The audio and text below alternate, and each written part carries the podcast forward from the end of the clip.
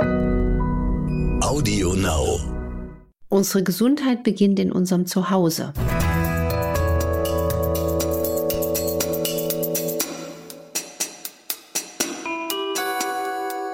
Dr. Anne Fleck, Gesundheit und Ernährung mit Brigitte Leben.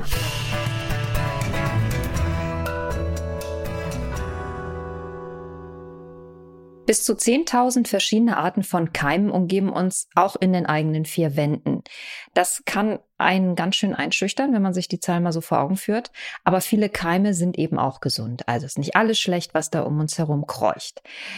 Wie unterscheiden wir denn gute und schlechte Keime? Oder macht es einfach die schiere Menge und gibt es Hausmittel, die ohne Chemiekeule für ein hygienisches Zuhause sorgen können? Das ist unser Thema heute.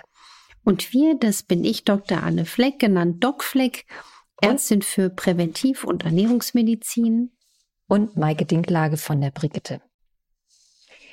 Anne, gleich mal die Frage, hast du noch einen richtig guten Gesundheitstipp parat, den die Hörer schnell nebenbei umsetzen können, während wir uns hier über Putzlappen unterhalten?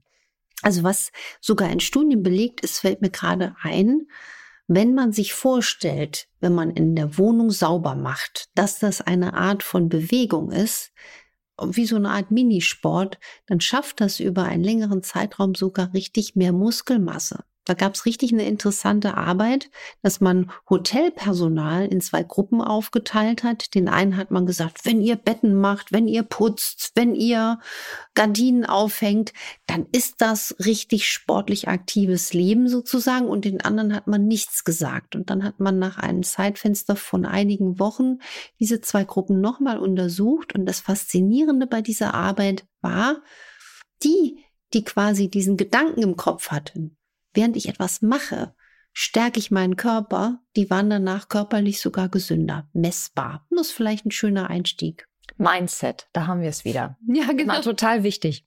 Absolut. Mit den richtigen Absolut. Gedanken rangehen an die Arbeit und äh, auch an die Hygiene zu Hause und an die Sauberkeit. Da gleich mal die erste Frage, Anne, gibt es denn eigentlich, oder natürlich gibt es da einen Unterschied, aber wo liegt der? Was ist Hygiene, was ist Sauberkeit und was ist wichtig?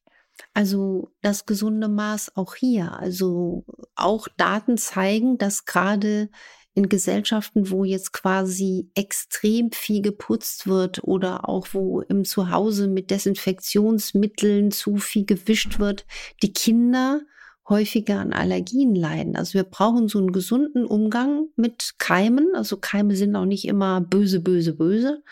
Es sollte aber auch nicht die Treckkruste jetzt überall sein. Also ich finde, ähm, jeder sollte da mal so vor seiner Haustür kehren und das gesunde Maß finden. Es gibt allerdings ähm, wirklich Zonen im Bereich der Wohnung und vor allem in der Küche, kann man auch gleich ein bisschen nachbohren, die wirklich richtige Keimfallen sind, wo man auch wirklich dann mal genauer hinschauen sollte. Es gab ja früher diesen Spruch, Dreck reinigt den Magen, den kenne ich auch noch von meiner Oma. Würdest du sagen zum Beispiel, dass wenn was auf den Boden gefallen ist, kann man das noch essen, auch wenn da so ein bisschen Staub dran klebt? Oder kommt es drauf an, was für ein Boden das ist? Genau, was für ein Boden Mhm. das ist. Wenn das jetzt am Hamburger oder Kölner Hauptbahnhof ist, würde ich da wirklich nicht gern äh, nochmal zugreifen. Übrigens gibt es solche unsinnigen Sekundenregeln, die da auch manchmal im Netz rumgeistern. Wenn etwas drei Sekunden auf dem Boden liegt, kannst du es noch essen oder fünf Sekunden. Also das ist ähm, also nicht valide. Ähm, wenn das jetzt auf dem sauberen Küchenboden von einem selbst ist. Ich würde immer auch anregen, dass man auch wirklich auf seine Intuition hört. Also wie oft kriegen wir auch gerade zum Beispiel, also selbst auch beim Essen zum Beispiel manchmal ein Alarmsignal und überhören das. Ich erinnere gerade, als ich noch junge Studentin war, ähm, man hat auch quasi kaum Geld, sich irgendwo noch irgendwo was zu kaufen. Und dann waren wir mal mit wenigen ähm, Studenten irgendwo essen und ich habe eigentlich nach dem zweiten Bissen gemerkt, das Fett in dem Gericht ist total ranzig. Also irgendwas hat komisch geschmeckt.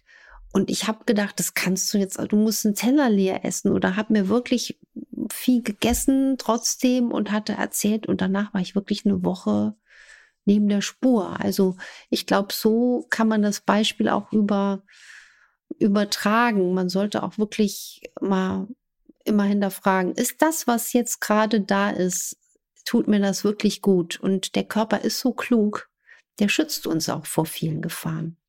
Würdest du denn sagen, dass die Küche tatsächlich die größte Keimschleuder, Keimkammer in der Wohnung ist? Oder sind wir da eher im Bereich Badezimmer unterwegs oder das unterschätzte Schlafzimmer?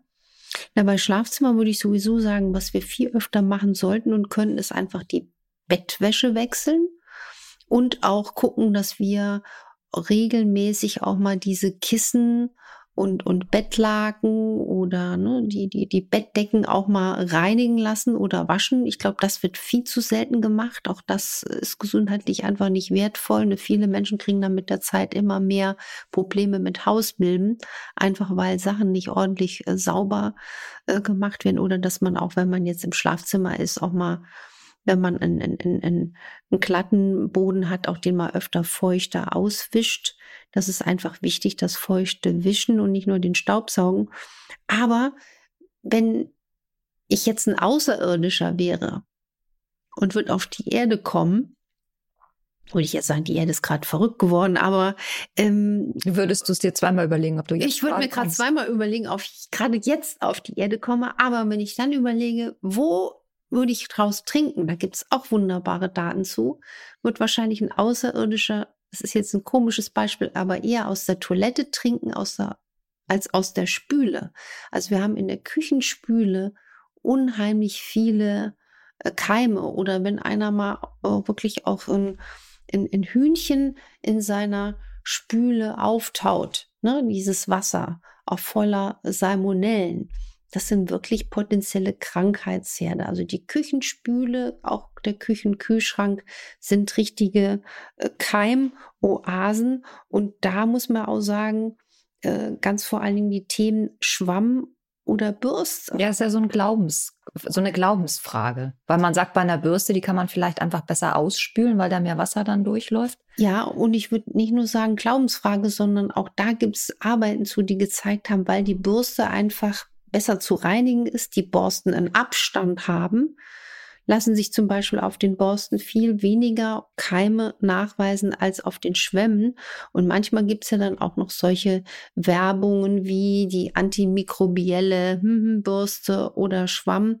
Ähm, da hat man auch äh, wirklich inzwischen festgestellt, dass das auch nur ein Versprechen ist, was nicht über Wochen dauert. Also eigentlich ist es schlauer, öfter die Bürste zu verwenden und die Schwämme wirklich häufig zu wechseln, häufig zu wechseln oder auch regelmäßig einfach im, mit einer hohen Temperatur ähm, waschen, wenn man das dann nicht gleich wieder in Müll werfen will. Ist ja alles ähm, Haifischfutter oder Delfinfutter, wie ich immer sage. Um mhm. Plastik kümmern wir uns, finde ich, viel zu wenig im Thema Umweltschutz. Das, finde ich, gehört noch viel mehr nach vorne. Lange Rede, lange Sinn. Lieber Bürsten, und die Bürsten schön trocknen lassen und alles, was man da auch verwendet, Bürste oder Schwamm regelmäßig ersetzen und auch die Oberflächen in der Küche regelmäßig reinigen. Also auch es gibt ja unschädlichere Desinfektionsmittel. Und was ich zum Beispiel ganz, ganz spannend finde, ist zum Beispiel auch diese Schneidebretter, die wir da in der Küche verwenden. Hm.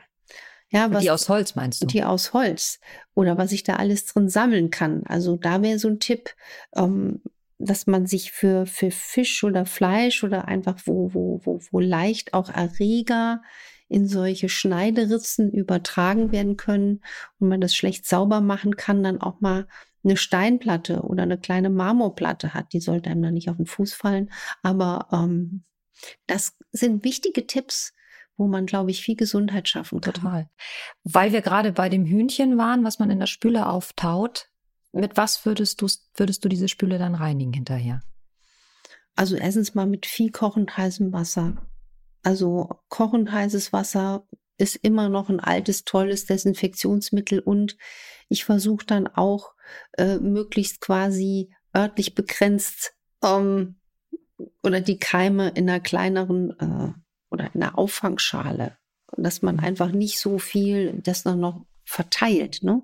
Es gibt aber auch, finde ich, in Bioläden oder Reformhaus auch quasi Flächendesinfektionsmittel ohne diesen ganzen Raffinerieölanteil, die auch, finde ich, gar nicht so unangenehm riechen. Also, dass man da nicht gleich in der Küche kommt und man denkt, man ist jetzt in einer in der Fabrik gelandet. Ich ekel mich ja immer etwas, wenn mir jemand ein Handy weiterreicht oder so ein Telefonhörer. Andererseits hatte es ja nur Kontakt zum menschlichen Ohr. Also ähm, muss ich mir da Gedanken machen oder ist das Quatsch?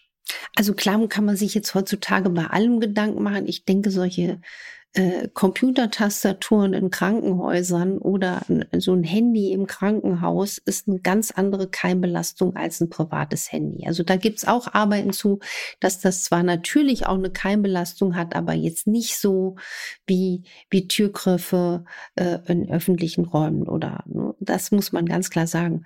Ich erinnere mich zum Beispiel gerade spontan an einen Zwischenfall. Ich habe ja lange auch in der Intensivstation und Notaufnahme gearbeitet. Dort hast du wirklich ein ganz anderes Keimspektrum. Dann bist du den ganzen Tag da auch am Rechner am Tippen. Du desinfizierst dir da die Hände.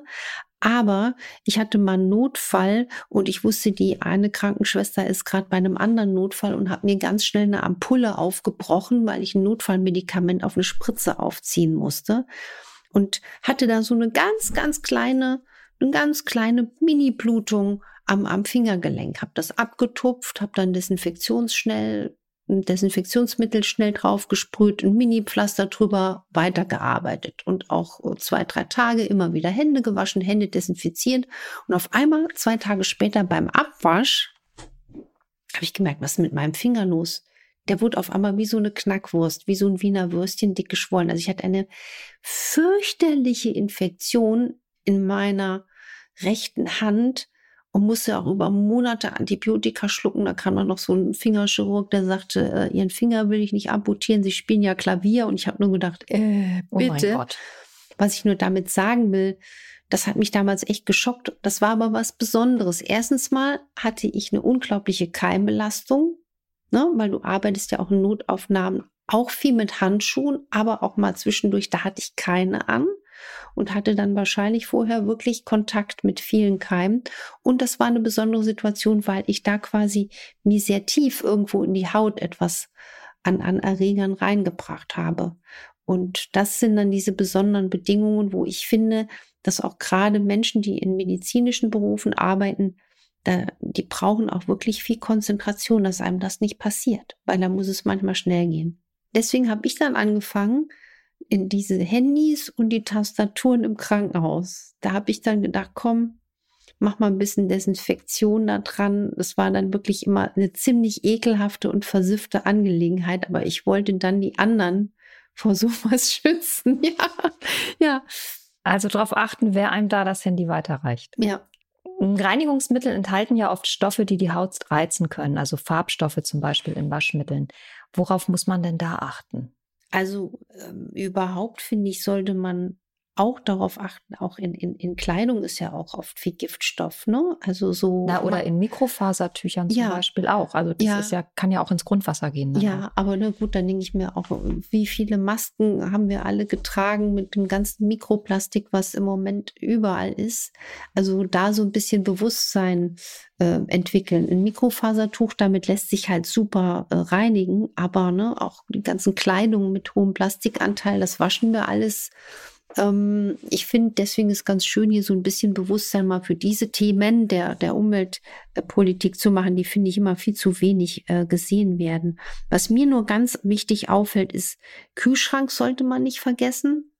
Kühlschrank auch den nicht zu einer Keimbaustelle verkommen lassen. Also ich habe manchmal so ein paar Mal im Jahr so eine Phase, dass ich denke, ach, ist gerade wenig drin. Super, dann isst du den jetzt mal leer und dass man den dann schön sauber macht. Und da braucht man manchmal auch gar nicht so aggressive Sachen. Das geht auch wunderbar mit Essigwasser. Ja, aber dass man dann mal wirklich alles ordentlich auch mit kochend heißem Wasser abspritzt und mit Essigwasser sorgsam ausreinigt. Und wo ich finde, wo wir noch ganz, ganz, ganz groß die Aufmerksamkeit schärfen muss, ist beim Thema Schimmel. Mhm. Schimmel wird vernachlässigt in der Diagnostik, in der Prävention. Es wird nicht ernst genug genommen. Wir haben ja auch manchmal Schimmelbelastung, viel in so Plastik abgepackten mhm. Broten.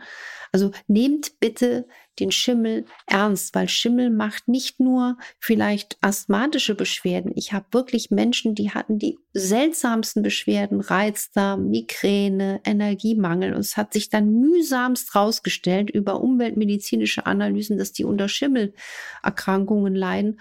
Und deswegen macht mir das auch Sorge, wenn man jetzt äh, in dieser wahnsinnigen Energiekrise ein Problem hat, ähm, äh, die, die Wohnungen äh, äh, besser zu heizen, weil es gibt wirklich Kollegen aus der Umweltmedizin, die warnen, dass 17, 18 Grad viel zu niedrig sind, um Schimmel wirkungsvoll zu be bekämpfen und vorzubeugen. Also Lüften ist wichtig und bloß nicht jetzt hoffentlich, dass wir nur in klirre kalten Zimmern sitzen, weil dann möchte ich nicht der verantwortliche Politiker sein, der dann irgendwann sagt, Schimmelkranke ohne Ende. Und wir wissen, dass unsere Schulen Schon vor vielen Jahren habe ich mal einen Zeitungsartikel gelesen. Da stand diese Zahl, die ist mir wirklich im Hirnskasten kleben geblieben. Wir brauchen 50 Milliarden Euro, um unsere Schulen von Schimmeln zu befreien. Diese 50 Milliarden wurden bis heute nicht investiert und ich kenne kleine Kinder, die sich wirklich ekeln, in der Schule auf die Toilette zu gehen, weil sie sagen, es ist so versifft und verkeimt da.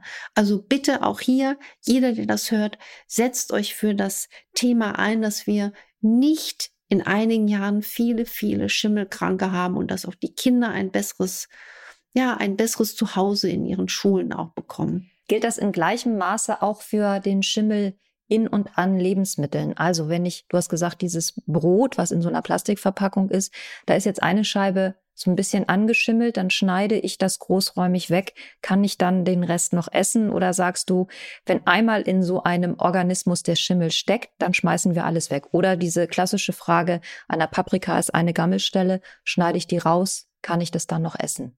Also bei der Paprika ist es wahrscheinlich noch mal was anderes wie bei dieser Plastiktüte Brot, weil ganz viele Schimmelsporen sind unsichtbar. Das heißt, man muss davon ausgehen, wenn da so eine riesen Plastiktüte mit Brot quasi und eine Scheibe war schimmelig, dass dann die Schimmelsporen auch die anderen Brotscheiben befallen haben können. Also wenn man das äh, jetzt bei einem anderen Stück Obst oder sehr groß umschneiden kann, ähm, trotzdem bin ich bei allem, was Schimmel ausmacht, ziemlich kritisch, weil das auch ja verantwortlich ist, äh, zum Beispiel für, für Leberzellkrebs. Ne? Also gerade auch Schimmel, auch, auch in Nüssen oder in Pistazien oder wenn einfach das nicht beachtet wird. Aber große Sorge machen wir eben diese nicht erkannten Schimmel, Pilz, Kranken. Da habe ich einen Fall beschrieben, fällt mir ein, im Buch Energy. Das war eine Patientin, da habe ich an verschiedenen Stellen geschraubt und trotzdem habe ich gedacht, irgendwas ist da noch.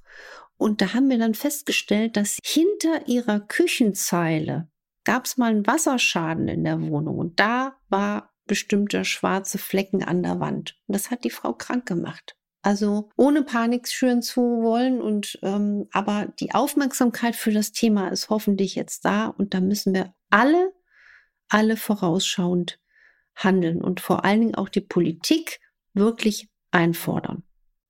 Lass uns noch mal ganz kurz über Putzmittel reden, die so stark riechen. Also da haben wir einmal diese Desinfektionsmittel, die wir ja alle während Corona und auch jetzt noch zur Genüge benutzt haben. Und ähm, ich glaube, jeder hat jetzt auch gerade den eine Idee von dem, von dem Geruch, den so ein, so ein Desinfektionsmittel hat. Ist das unbedenklich oder belastet das die Atemwege? Oder es gibt ja auch diese WC-Steine oder über, über, also ich meine, die sind nochmal aus anderen Gründen nicht gut, aber auch so künstliche Aromen, die das Raumklima verbessern sollen. Also alles, was wir geruchsmäßig wahrnehmen können, was eigentlich der Reinlichkeit zuträglich sein soll, würdest du sagen, da muss man ganz genau gucken, mit was wir es zu tun haben? Also man muss ganz klar sagen, die Nase und unser Geruchssinn ist ganz faszinierend und ich finde, da muss auch noch viel, viel Forschung reingehen. Also gerade die Zusammenhänge, Riechorgan, Aufnahme über die Nase von Wirkstoffen und so weiter.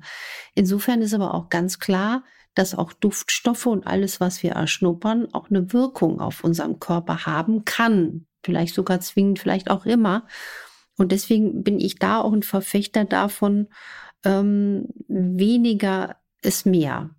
Also man kriegt das ja teilweise auch mit. Ne? Also wenn man jetzt mal mit scharfen Reinigungsmitteln selber gearbeitet hat, manche spüren das in den Atemwegen.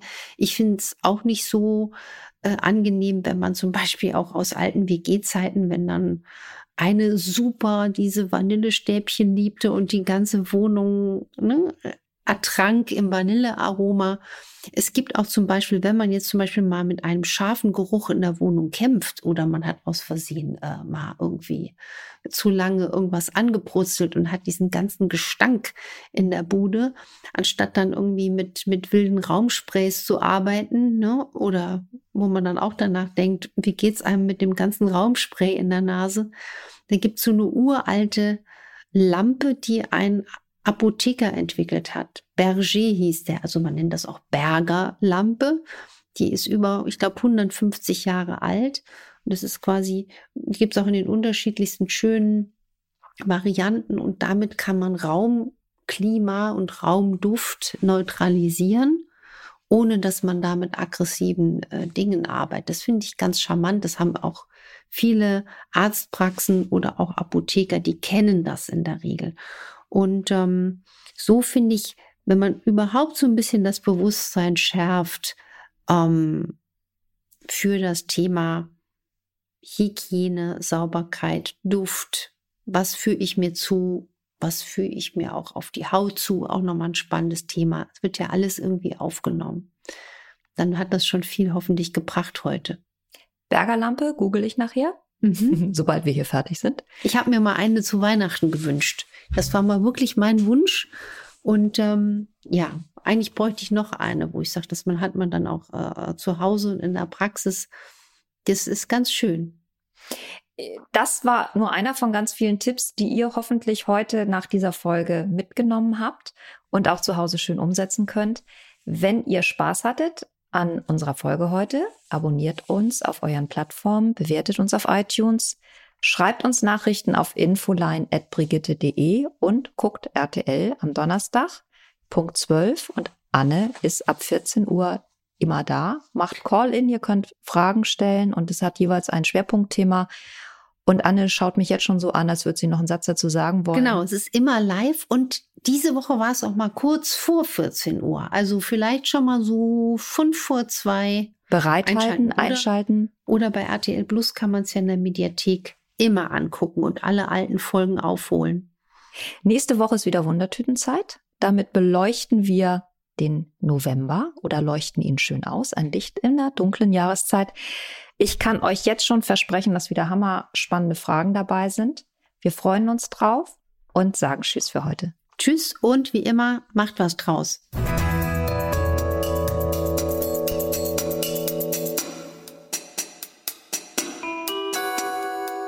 Dr. Anne Fleck, Gesundheit und Ernährung mit Brigitte Leben.